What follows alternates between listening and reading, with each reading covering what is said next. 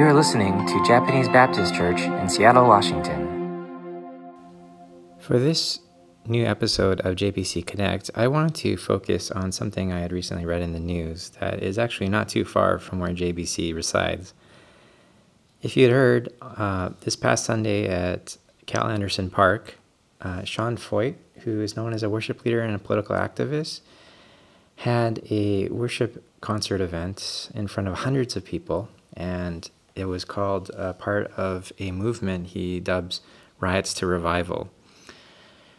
For some of you don't know, Sean Feucht is uh, a worship leader and closely connected to Bethel Redding, which is known as a charismatic uh, church and really known for its music. And its music is influential in churches across denominations with a strong emphasis on the Holy Spirit.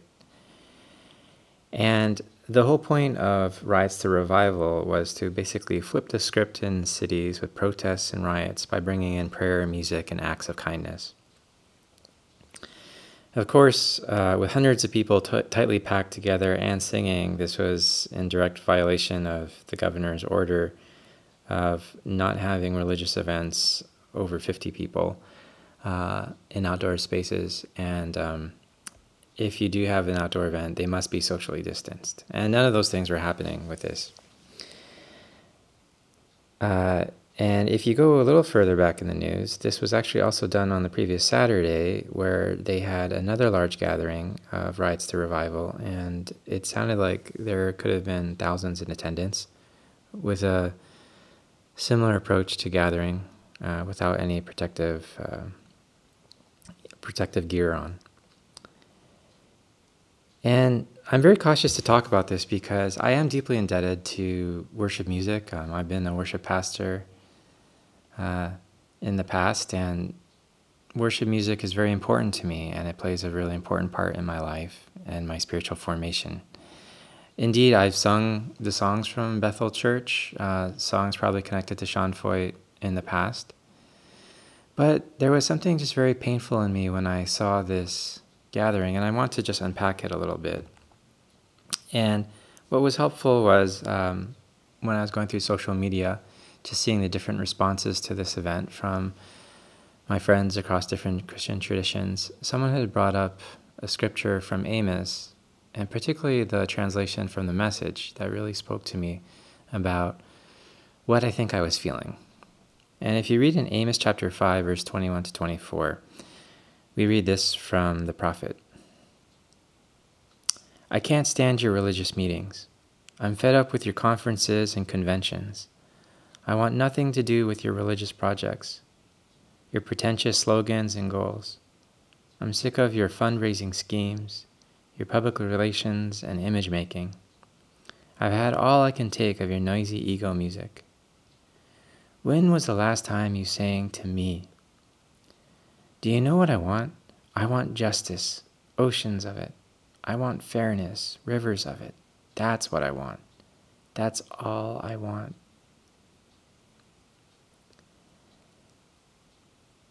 Now, I think it gets tricky when uh, we I when we try to talk about the family of God because it's diverse and there's many different theologies, there's different, many different approaches.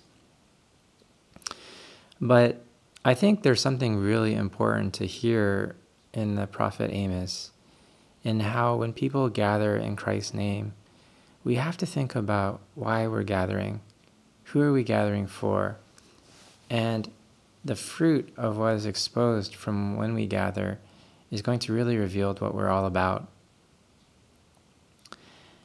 And the prophet Amos is talking to the people of God in a time when the people of God had many gatherings, had many religious events, but their hearts were far from God.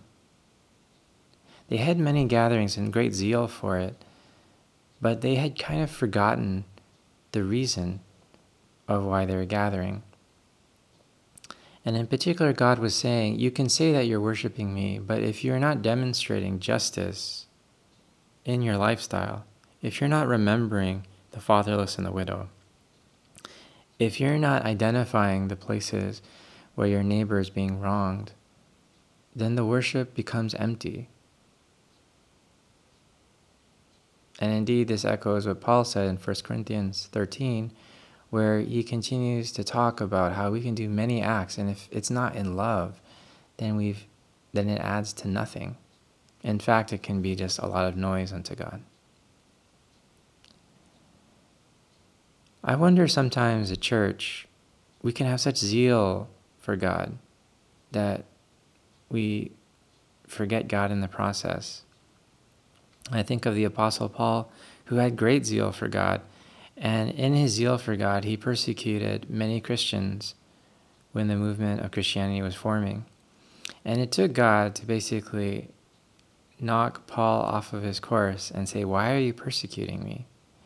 And we do this often in the church is that we get so zealous for the idea of God or the concept of God or things about God that we forget what is actually on God's heart.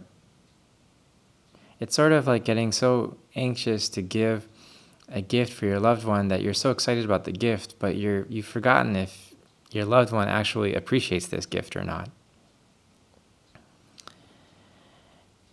And as we read in this translation, which I really love, is that God speaks plainly into the people of God and says, Do you know what I want?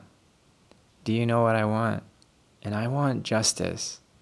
I want oceans of it. I wonder sometimes when we gather with great zeal, and that's something I don't question about Sean Feucht and the people who gathered in that place. They must have had great zeal for God. But at what cost of gathering together without safety, without thinking of how they would be impacting the city of Seattle with um, these, uh, in the way in which they gathered, unprotected, corporate singing, close quarters. And this continues to see, I see this disconnect in a lot of what we're doing in, uh, in many modern churches, is that we have such great zeal for the idea of God, but we're not really asking, like, what is on God's heart? And that's something that I want to challenge all of us, and myself included, to think about as we pursue God passionately, as we seek what would reveal God's goodness and grace most clearly to the world around us, what would glorify God most. We can't get so caught up in that that we forget actually what does God desire? What is on God's heart?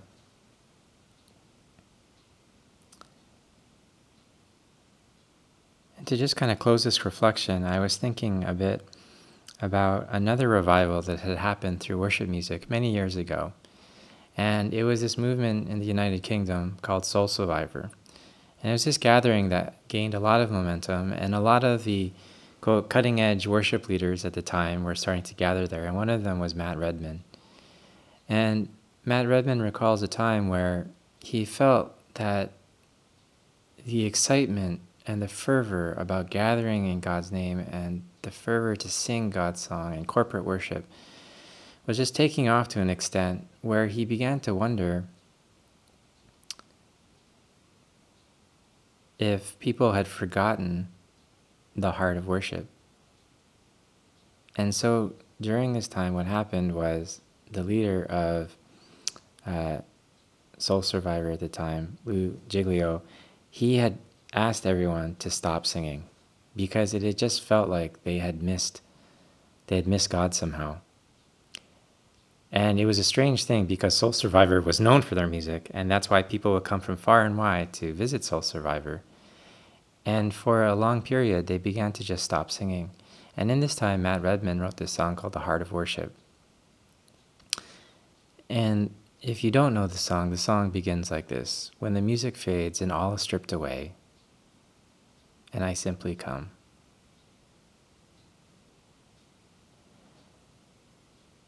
And I wonder if we as a group need to get back to that heart of worship. Sometimes we are eager to bring the song, but as the song says, I'll bring you more than a song.